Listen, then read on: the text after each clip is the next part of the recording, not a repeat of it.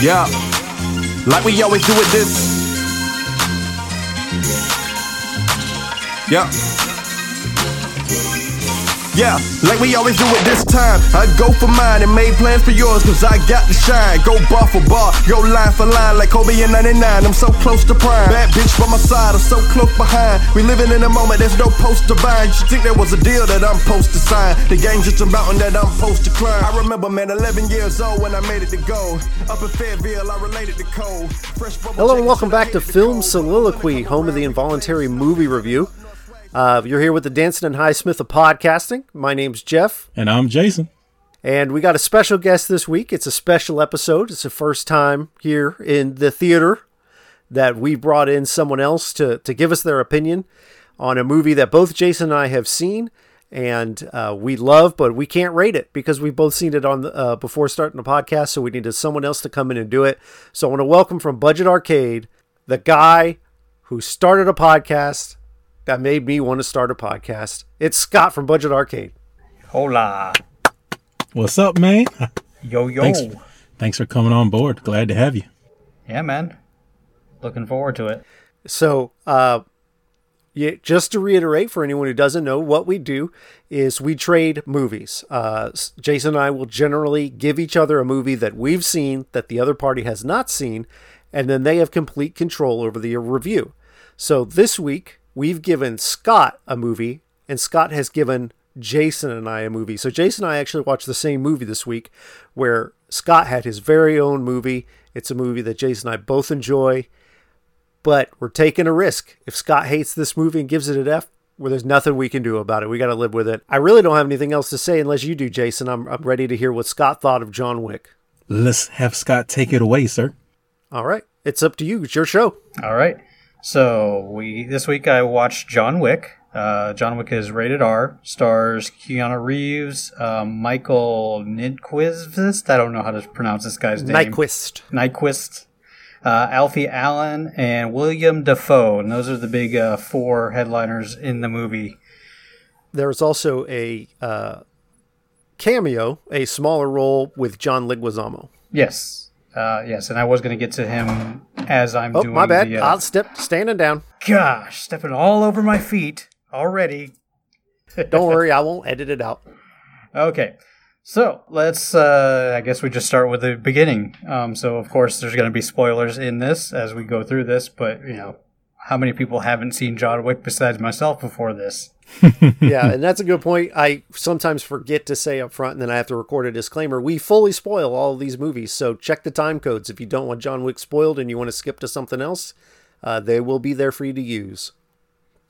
All right, so the movie starts out with an SUV slowly crashing into this. Um, uh, it's kind of like a raised. Uh, I want to say, uh, you know, where semis would back up in uh, a dock. Yeah, like a, a warehouse dock. Yeah, Yeah, so warehouse dock. So uh, uh, this SUV slowly crashes, not really crashes, but it's kind of like uh, just enough to do a little bit of damage, but not really, you know, probably like a 10 mile an hour bumper into this, okay? And the main character, Keanu Reeves, his character, John, stumbles out of the uh, vehicle, falls to the ground, takes out his cell phone, and then proceeds to watch a video of some lady on the phone on the beach. And, you know, it's him and this other girl, this lady, and then he passes out. The it transitions into an alarm going off, and you see John in bed.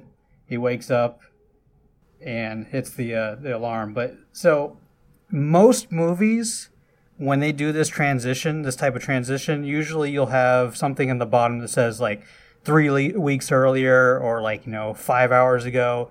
This movie doesn't do that at all. It just kind of just throws him back into bed, and you're like, okay, so is this in the future? Is this in the past? You you don't know. So, anyways, he gets out of bed, and then it flashes back to the same woman that was on the video, and it's him and the woman through the flashbacks. You can tell that he has some sort of relationship with, with this woman, and they're overlooking like this uh, kind of like a lake, almost like one of those uh, uh, reflection ponds and she collapses. And then in the next scene, she's in a hospital bed, and you hear the heart monitors in the background. The doctor looks at John and kind of like shakes his head, and John like puts his head down. And then you see the doctor do something, and then the heart monitor goes flatline. So I have a problem with this. This lady's going flatline, but the doctor all he did was unplug something. You know, normally when somebody is on life support, they're on a ventilator and all this. This lady has nothing like that whatsoever on her. All she's got is like an IV, a couple of monitors on her, and that's it. So her being the having the plug pulled and her dying was very unrealistic, unrealistic to me, and I had, I had a huge problem with that. But I digress. That's here, no, neither here nor there. So moving right, right along. Uh, so the next scene, it flashes over to a funeral.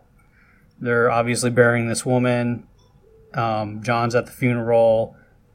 And at this point of the movie, you still don't know who this woman is.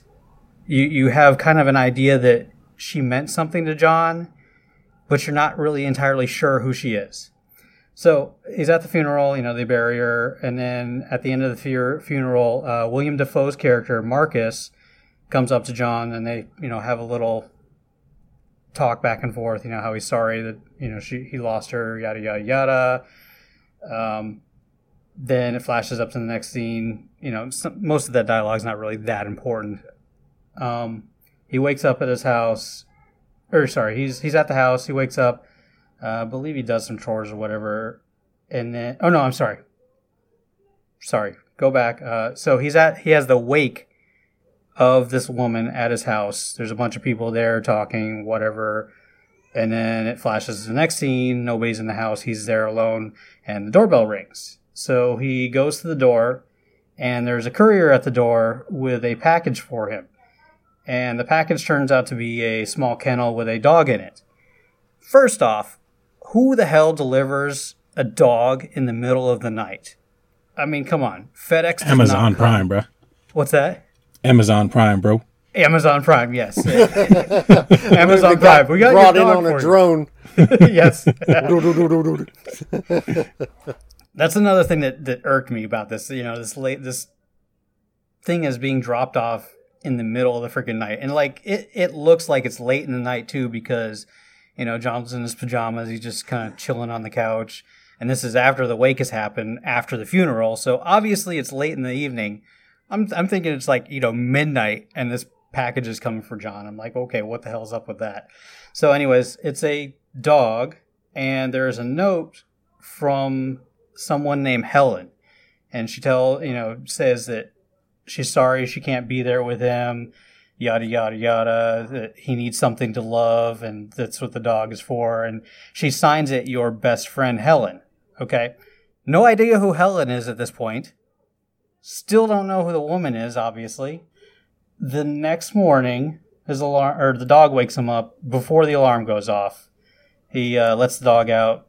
Actually, the dog runs out and he's like, "Hey!" Like the dog's gonna run off, and he's like, "Oh, you're going to take a shit? Okay, whatever.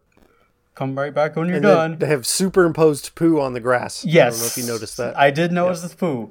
It was like, yeah, the, there's the poo. Good dog. And honestly, who has a puppy that's that well trained when you get them out of the box?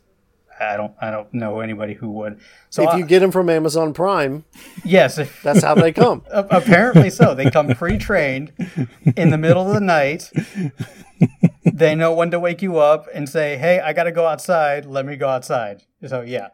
So anyways, uh brings the dog back inside, goes and the dog's like whining at him. He's like, "What?" And he's like, "Oh." and he pours two bowls of cereal, puts milk in both of them, puts one on the do- the floor for the dog. And he's like, "Oh, we'll go get some kibble later." Some of the lines in this movie are just I, I don't know. I love Keanu Reeves and just, you haven't even got out of the beginning yet. Oh, I know. Some of the lines are just terrible in this movie. okay, so anyways, then he uh, takes the dog with him and they uh, go and purchase doggy supplies. And in the interim, they stop for gas. And while John is pumping gas, this uh, car pulls up with, uh, I believe, four guys in it, if I remember correctly.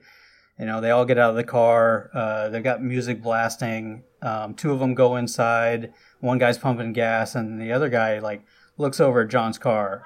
I must uh, mention too, John's car is sweet, like older. I think he said a '67 Mustang, if I remember correctly. Very nice car, and of course the guy is admiring the car. He's like, comes up to him. He's like, "Nice car. How much for it?" And John's like, "It's not for sale." And then he gets in his car, is about to leave, and the guy's like, "Oh, I love dogs." And sorry, and these guys are speaking Russian when they first get out of the car, and he kind of drops the whole Russian accent when he's talking to John.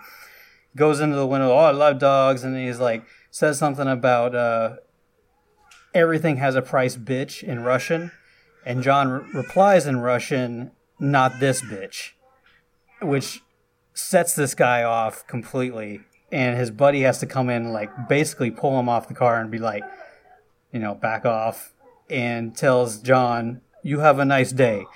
John pulls away and the next scene they're in the ha- he's in the house in bed with the dog cuddling. He falls asleep. It transitions to the next scene where the dog wakes him up in the middle of the night. He's assuming the dog needs to go outside to go potty or whatever. They walk down the stairs, and as soon as he's out to the bottom of the stairs, he gets hit in the back of the head by a sounds like a metal beam or something. And there's four guys in ski masks and dark clothes, and they just start beating the crap out of him. They punch the dog, and then they're looking for. They're like the one guy's going, "Where's the keys? Where's the keys? Find the keys." They continue to beat the crap out of him, and one of the guy goes, "Shut the dog up." and the guy basically punches the dog to death. John is like what you know on the ground, bloody and bruised, and like half conscious. And then the one guy takes his ski mask off, and it's the guy from the gas station. So next morning, transitions to the next scene. John wakes up on the floor. The dog had apparently slid himself over to where John was, and then died right there in front of him. So you got this like this smear of blood all the way across the floor from where the dog had been originally to John's side in front of his face. He uh, proceeds to bury the dog, clean up the mess, clean himself up. The next scene you see is a scene where this chop shop and the four Russians bring John's car into the chop shop, and the owner of the chop shop is John Leguizamo and John sees a car. I don't even remember what his character's name was. Do you remember the character's name, Jeff? Nah, not Jason? really. Okay. Anyways, it's really not important because he only has maybe two minutes of screen time, if that. So, anyways, he's like, "Where'd you get the car?" And then it switches over to to John. He's riding a city bus, gets off the city bus, and proceeds to enter the same chop shop. Walks into the chop shop, and it's it's dead by this time, so there's nobody in there except the owner, which is John Leguizamo's character, and he's like, I believe John Wick says, "Is it here?" And then it pans back to the original uh, interaction with the four Russians and John Leguizamo, and then he's like repeats, uh, "Where'd you get the car?" They proceed to tell him where he got the car from, and he says, "You know, where did you kill the guy?" And they're like, "No, but we messed him up and and messed up his dog." And from there, let's see if I can remember correctly. He uh, John ta- John Wick talks to the John Leguizamo's character. Leguizamo's character says uh, Yusuf Tarasov, and John replies Viggo's son. Um, and then it pans back to Leguizamo and the four Russian guys, and Leguizamo punches the, the main Russian guy, to which somebody pulls a gun on Leguizamo, and they basically threaten him. And he's like, "You threaten me in my own shop." They- He he. I'm sorry. The uh, the the one guy says to him, "We own you. You do what we say." And Leguizamo says, "You don't own shit. I work for your dad." and then he punches him out, and then they pull a gun on him. He basically threatens them to get out, and when they threaten him to, they're like, "Oh, we're gonna tell your dad, and he's gonna call you," and he's like, "Yeah, well, I got something to tell him." So, anyways, John finds out who the char- who the guy is, and then it goes to Viggo calling Leguizamo's character, calls him and says, "You know, I heard you struck my son," and he's like, "Why did you do that?" And Leguizamo's character goes, "Your son stole John Wick's car, basically, and killed his dog." And Viggo doesn't say anything. He's like, he just hangs up the phone. He goes, "Oh, Oh yeah, yeah. He's like, "Oh," and He hangs goes, up the phone. Oh, yeah. oh yeah okay so and then he uh, goes down to I, I guess the guy was uh, viggo's second in command and which is the guy who plays mayhem in all the um, uh, insurance commercials. I- forgot the name of the insurance co- already um, all yeah allstate. Yeah the guy who plays mayhem in all the allstate fa- farm commer- or the allstate commercials. So all i ever see him in was that. So i'm looking at him like hey it's mayhem. That's and I don't know what the guy's character's name was, but I only refer to him as Mayhem the entire movie in my head. Anyways, um, they're they're doing some uh, deal with that guy, and then they go into another scene where Viggo's son comes in, and there's some words exchanged there. Basically, he's he tells his son, you know, you effed up, and you stole John Wick's car and killed his dog after his wife just died. So, this is at the 25 minute, 45 second mark that you actually find out that the lady was John Wick's wife. No other time has it been said whatsoever in the movie. So I'm like, finally, I'm like, oh, okay, it was his wife. So that's who's in the videos and all that. Still don't know what the wife's name at this point. So, but I'll get back to that later Yeah, on. but can't you pick that up through context clues? You you I mean you sort of can. And I mean, I never had any issue knowing from from the beginning. Okay, that's his loved one of some sort. yeah, yeah. Oh no, I knew it was his loved one, but I didn't know for sure that it was wa- his wife. And so and also I didn't know what the wife's name was. And and I'll get to that in a few minutes about that part. So anyways, he tells his son uh, if John comes for you or when he sorry, when he comes for you, do nothing because you can't do anything. Um, but he does describe who John is to his son. At this point, this is where the movie actually starts to go into the action movie of this. Viggo trying to head John off at the pass has uh, Mayhem send a group of guys to his house to uh, finish it off, basically. These uh, guys come into his house. John beats the crap out of them, kills them all. And probably the funniest line in the whole movie comes up after this. The uh, police officer comes to his door, knocks on the door, and John opens the door. And the first thing John said to the police officer is, "Noise complaint?" Question mark. And the officer looks at him and goes, "Yeah, noise complaint." The officer looks in behind John and sees a dead body on the floor and he goes, You working again? John goes, No. Just sorting some stuff out. And the police officer goes, I'll leave you be. And then leaves. Yep, he knows better. Hilarious. Hilarious. and then John proceeds to pick up the phone and make a phone call. And you hear him go, I'd like to make a dinner reservation for 12. That's the only thing he says. Hangs up the phone. And then this cleanup crew comes in and takes all 12 bodies out of there, cleans up the entire place, and John pays them with these gold coins.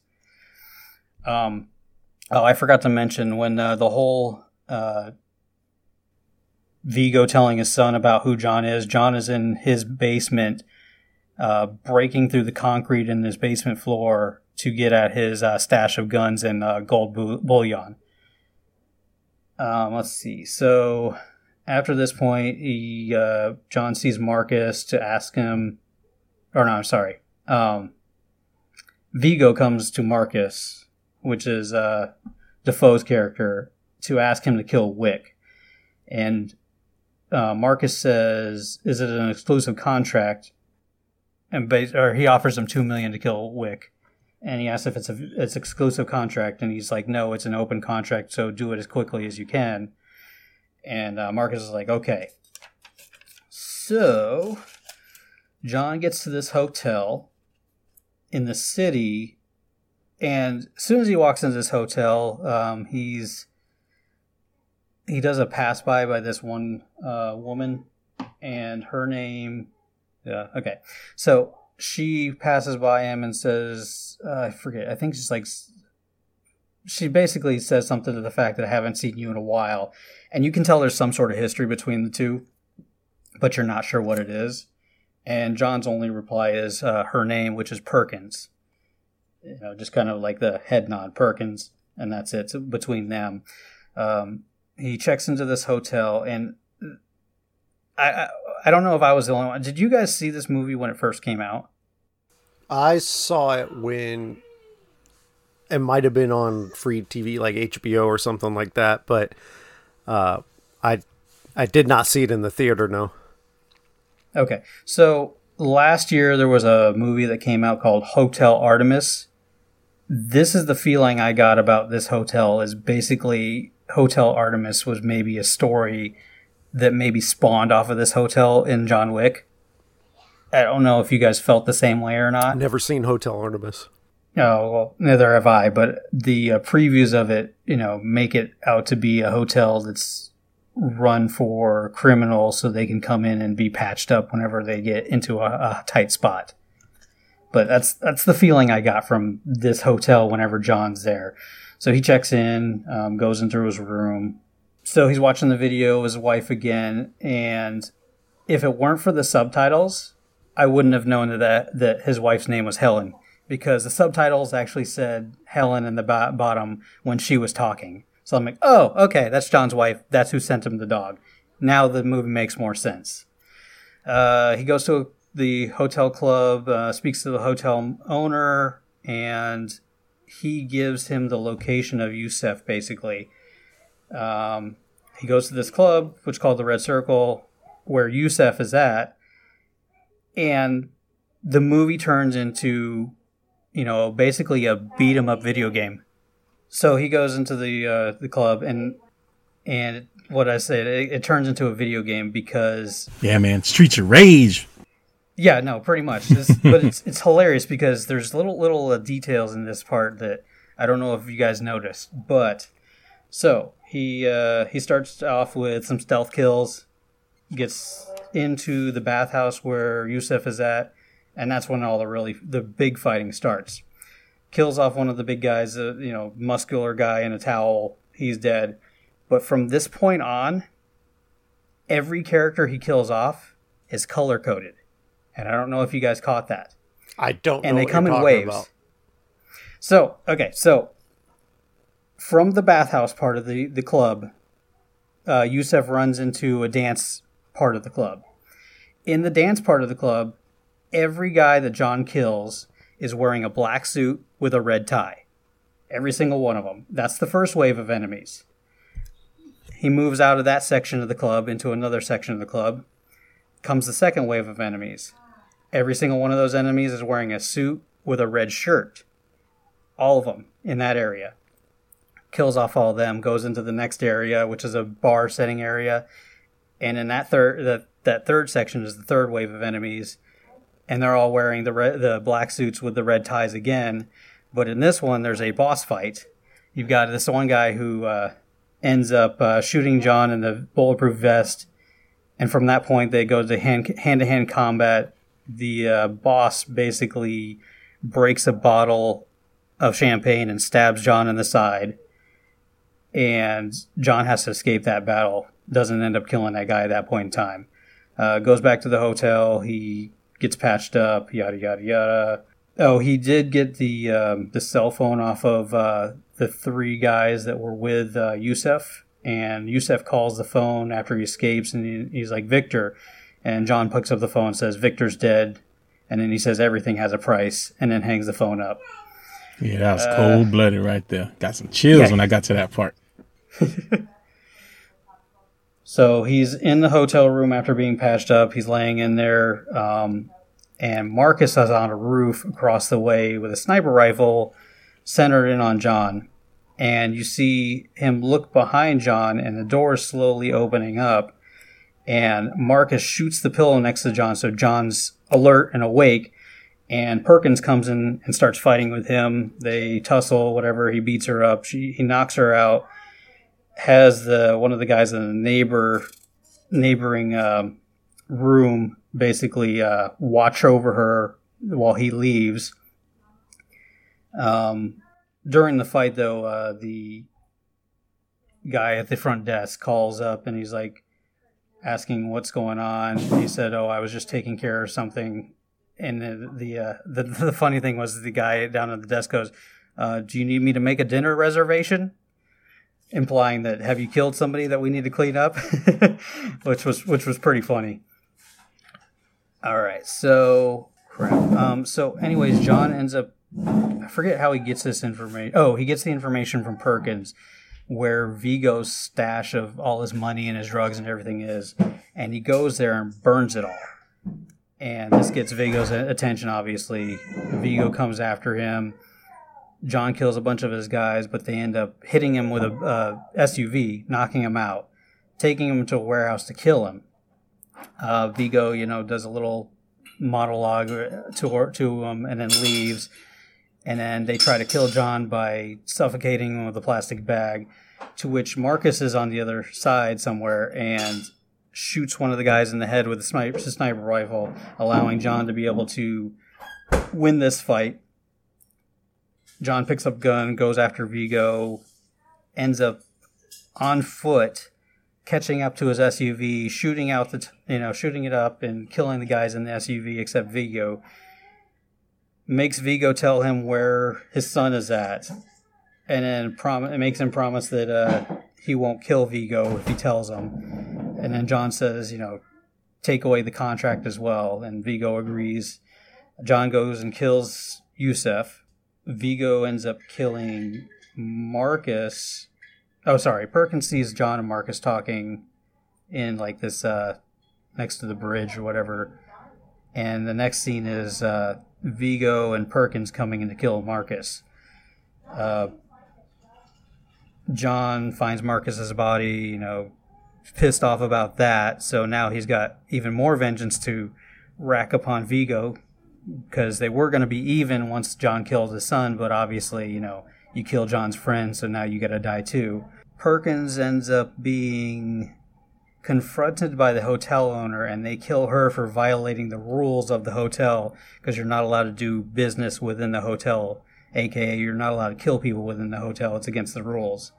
Um, the hotel owner ends up calling John and telling him, hey, Viggo's going to be over here with uh, a fuel chopper, but you didn't hear that from me, basically. John goes after him, kills them all, Viggo and all his associates, uh, ends up in the SUV that crashes into the the loading dock, which is the very first scene in the movie. So we've back come back full circle to that point. He's where he crashed was actually a veterinary office or a uh, almost like a kennel he goes in there and patches himself up and takes a dog that's in one of the kennels and is like, "Oh, I got a new dog now." And they go for a walk in the park and end credits. He has good taste in dogs. Like all of his dogs are very well trained. Yeah, man, they come straight from the from the Amazon Prime store, bro. Yep. Perfect. that was the warehouse. Yes, the the he does have good taste in dogs. It's just like perfect dog every single time. And you know, knowing that there's a John Wick 2, I'm assuming that that dog's going to get killed in the next movie, and that's what's going to spawn him having to kill everybody else in that movie. Well, we have no comment on the sequel, uh, but we do have a grading system. A, our school grades. There's the flat F all the way up to A plus. It is now your duty to assign this a letter grade. Uh, keep in mind your future appearances. Uh, you know, anyway, I'm just going to leave it up to you now. It, be it would behoove you if it if it was a, a decent scope. Because honestly, I love this movie. The body count's high. The action sequence is amazing. You're kind of like me. You like to go into to like unrealistic aspects of the movie.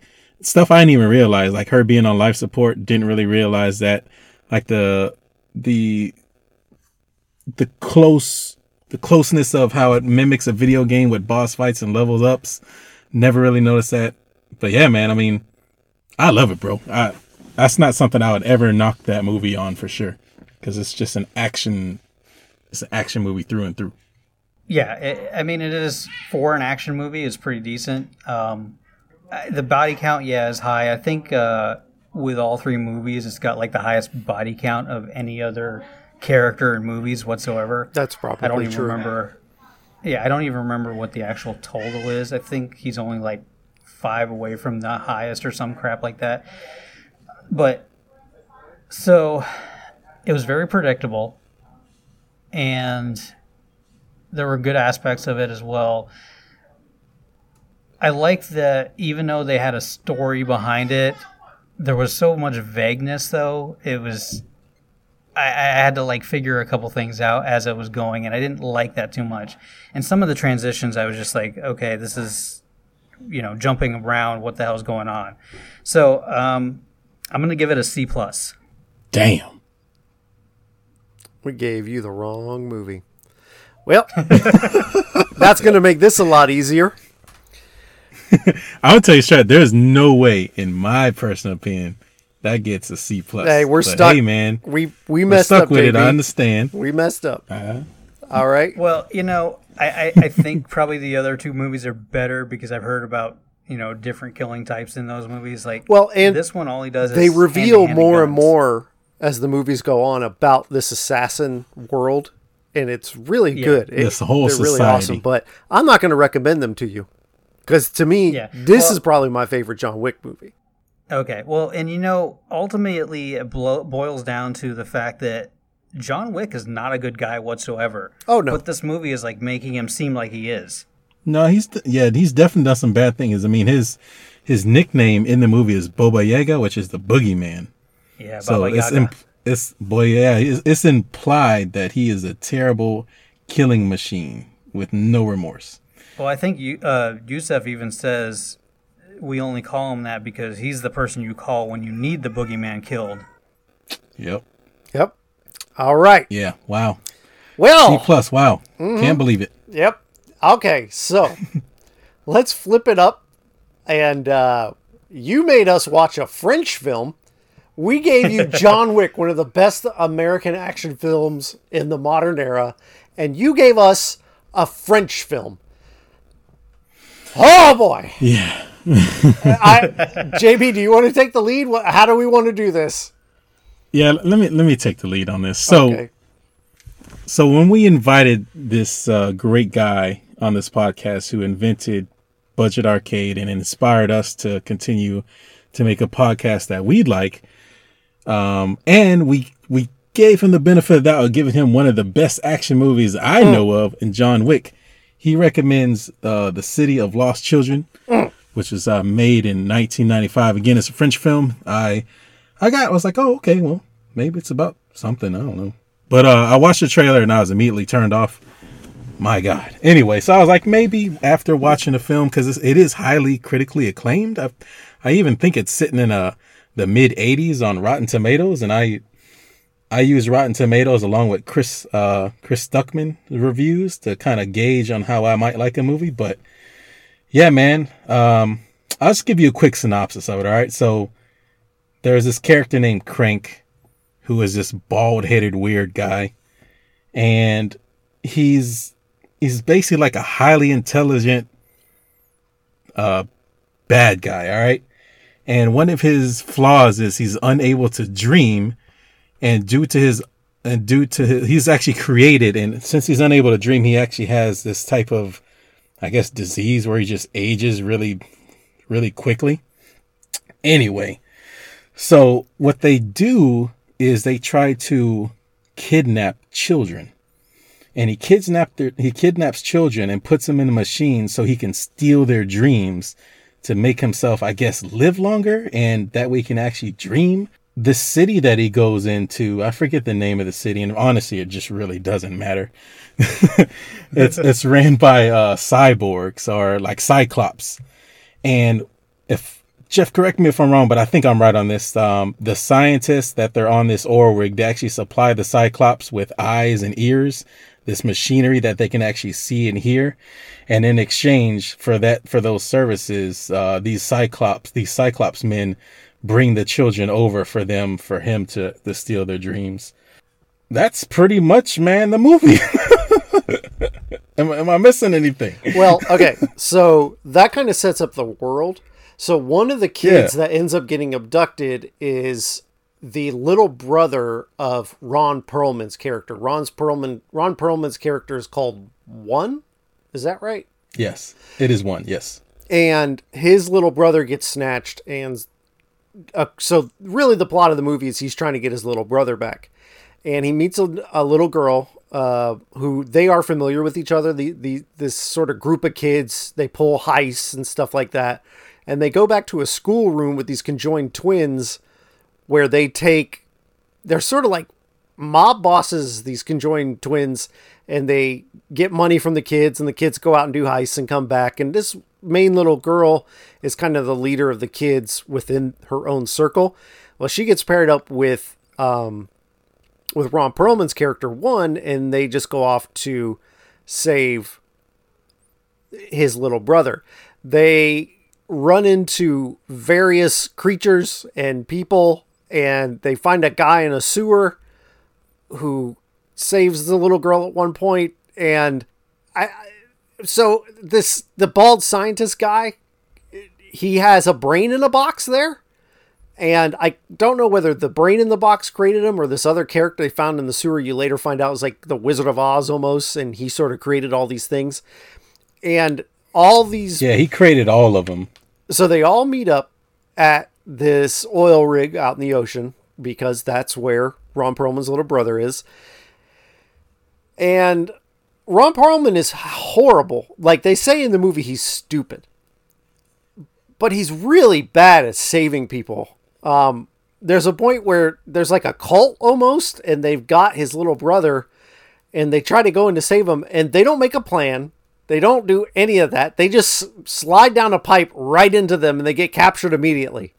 It, it, there's not even a fight. It's just instant. You're captured, and they put him in a cell, and then they try to escape. And uh, push comes to shove, a bunch of weird garbage happens, and they end up saving the child. But what happens is the little girl goes into the bald guy's dreams, and then somehow kills him in his dreams, like Freddy Krueger would do. And then the movie ends. So this is going to be a concise uh, synopsis, synopsis, but I think our conversation afterwards is going to be much more fruitful. Uh, so, JB, uh, what are your thoughts on the film? So listen, man, I I tried to just understand this film. You know, like first of all, the instant this movie ended, um, I immediately thought of Scott and why he gave us this garbage ass movie. All right. And I just couldn't. I'm like, is this? He's trolling us. He's got to be trolling us, right? But then, when you actually look at the reviews, it's like it's like highly critically acclaimed. And one of the the great aspects of it that they're actually praising is how great the visual effects are, right? And granted, there are some cool effects like the smoke, like this green smoke that forms into a face. But dude, I mean, this movie was made in 1995, right? Now I gave you a number before the beginning of this podcast. What was that number?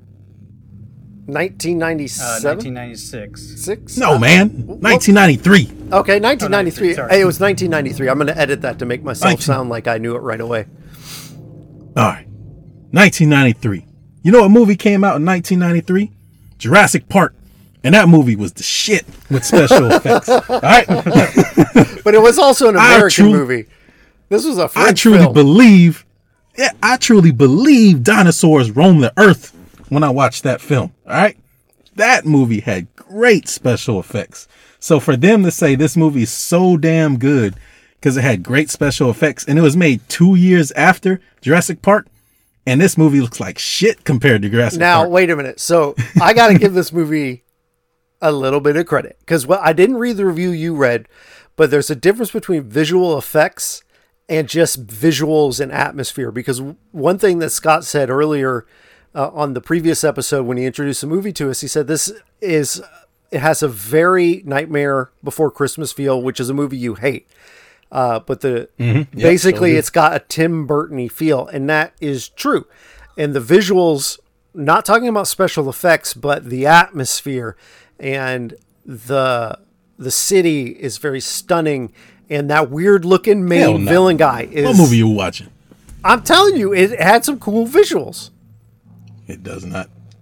That shit was dirty, dingy. Yeah, it was dirty me and dingy, but it had that was the point. Everything was run down. There was never any sunlight.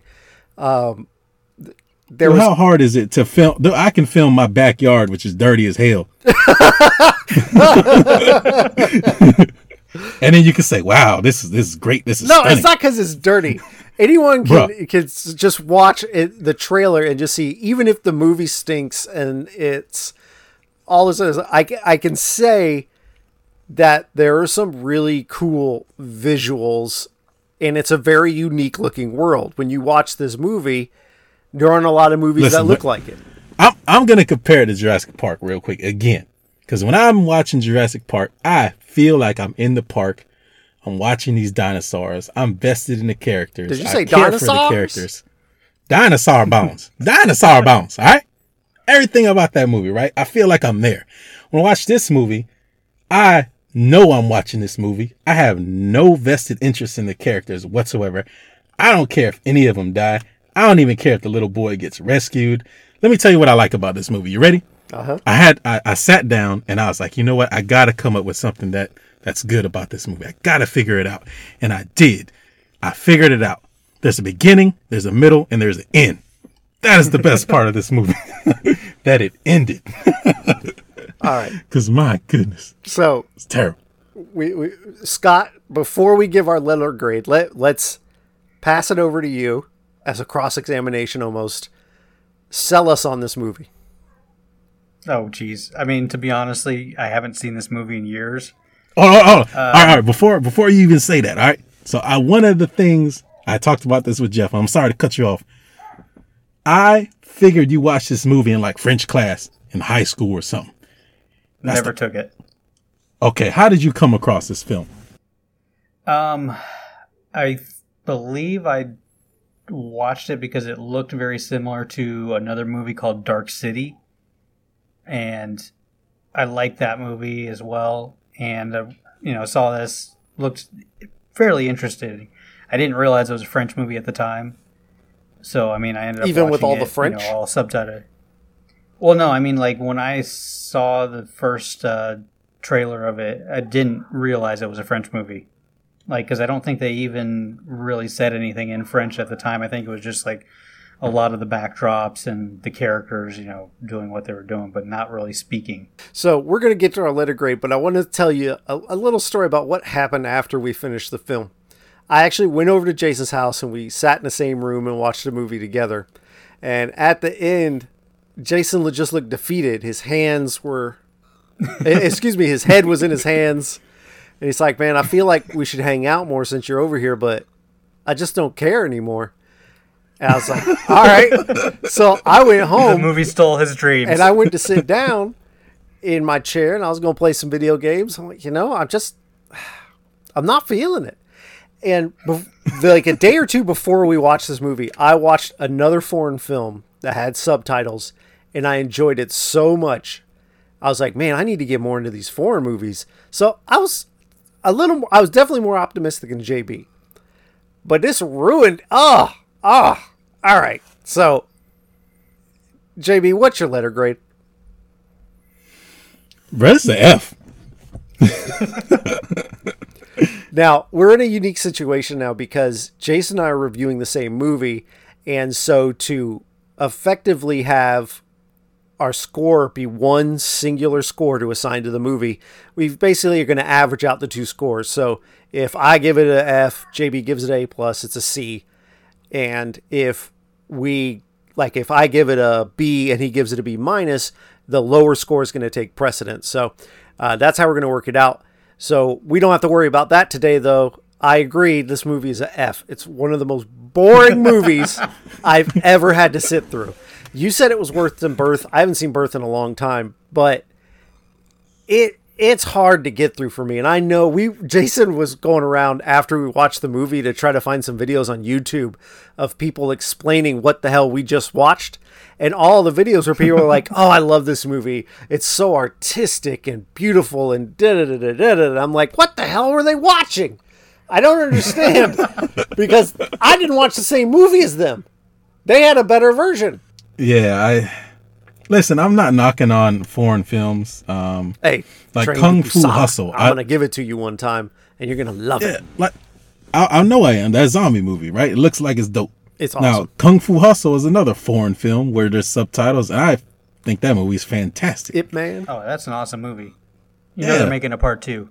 yes, yeah, I did hear that. It's gonna be amazing, man. I can't wait for that. Um, but Definitely want to see that.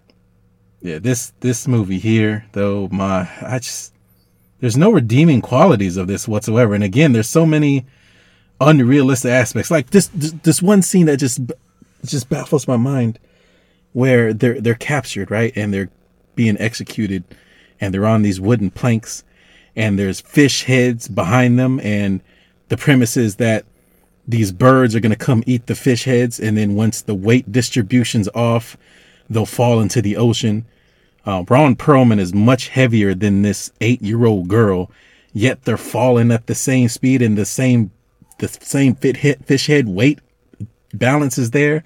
And then Ron Perlman gets saved by this random guy which again I'm not even vested. I really don't even care to do research to see who he is. Anyway gets rescued. And the girl literally, and I mean literally, and Jeff always clowns me for saying literally when I don't mean it, but this is true.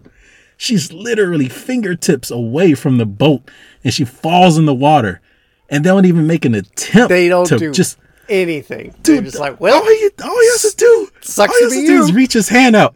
He doesn't even have to flex. he doesn't even have to stretch his arm out all the way. It can be at an 80 degree angle and he can still reach her. And they just scream, no, as she drowns. I can't believe it. so one of the, the things where I was like, okay, now I know this is Neff. So they find this guy in the sewer, and he looks like these minions that the ball guy has, and they all look the same. They're like clones. Well, this guy's the original. And he's actually like the inventor. He created everything. And at the end of the movie, for no reason that I can comprehend, he like straps a bomb to himself and he's just laughing maniacally.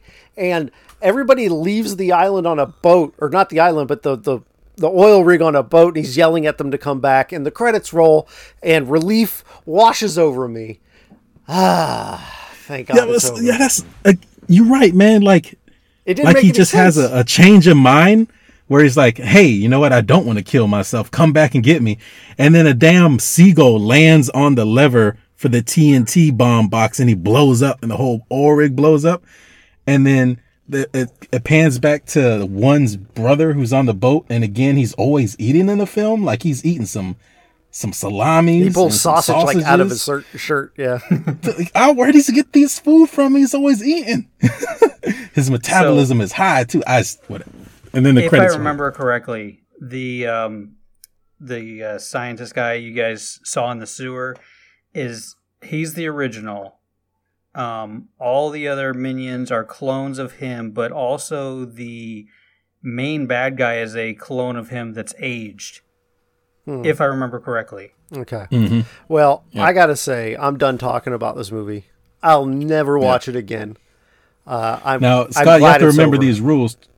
Me too, man. Me too. I'm glad it's over. But Scott, you got to remember these rules. Now, whenever somebody asks you, like, "Hey, have you ever seen the City of Lost Children?" and you'd be like, "Yeah, man," and and in your words, it's not my words. Your words will be, "Yeah, man, I saw it a long time ago. I actually recommend it to a few of friends of mine who own a podcast. I love the film." And they ask you, "Well, what do you think you give it?" What are you gonna say? And F. Yep. yep Yeah. we gotta call damn john wick a c plus oh oh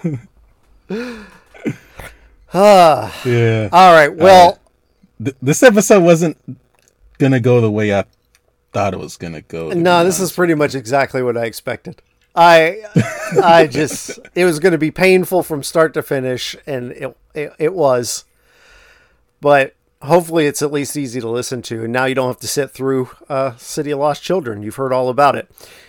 I was gonna uh, send Scott up, but before you leave, you Jason and I are gonna give each other our movies for next week, and maybe you can say what you think if they're good or bad, if you've heard of them, if you've seen them. Uh, so, JB, I forgot who went first last time. Uh, do you want to give me my movie first, or should I give you yours? So yeah, man, I'll go ahead and go first. So uh, this movie, um, I love this movie, and I, I think you're gonna love it too. So let me just go ahead and say, I'm gonna get you sworn in. Okay. You're making me watch Idiocracy. Okay. nah, man, I'm gonna get you sworn in. I'm gonna make you honorary black man today. You're watching Django, boy. You're watching. It stars Jamie oh. Foxx, Christoph Waltz, Leonardo DiCaprio, Samuel L. Jackson, made by Quentin Tarantino, man. Well, I gotta say, I'm not a Tarantino fan. He has a couple movies that I really, really love, like Kill Bill and Jackie Brown. But largely, mm-hmm. I don't like his movies. I don't like Reservoir Dogs. I don't like Pulp Fiction.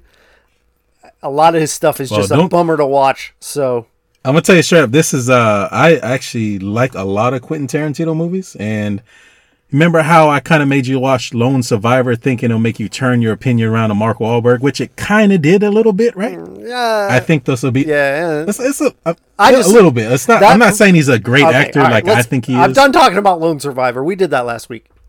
Yeah, yeah, yeah. So I'm just saying, Quentin, this movie for Quentin Tarantino, I think is going to turn your opinion around on this. So I think you're going to, I, I, I hope and I think that you're going to put in the same category as Jackie Brown and the Kill Bill films. So um, it's actually Django Unchained is the, is the name of it, um, and it's a remake of a 1966 film. Well, I'm not watching never the 1966 one because JB hasn't seen it, so he can't recommend it. All right, my turn.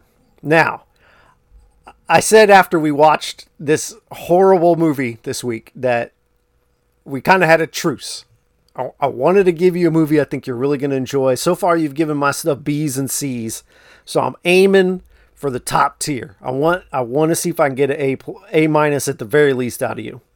So I'm recommending a 2006 film starring Toni Collette, who you would know from Hereditary, because you, you know you're looking forward to that. It's got Greg Kinnear a- and uh, Alan Arkin.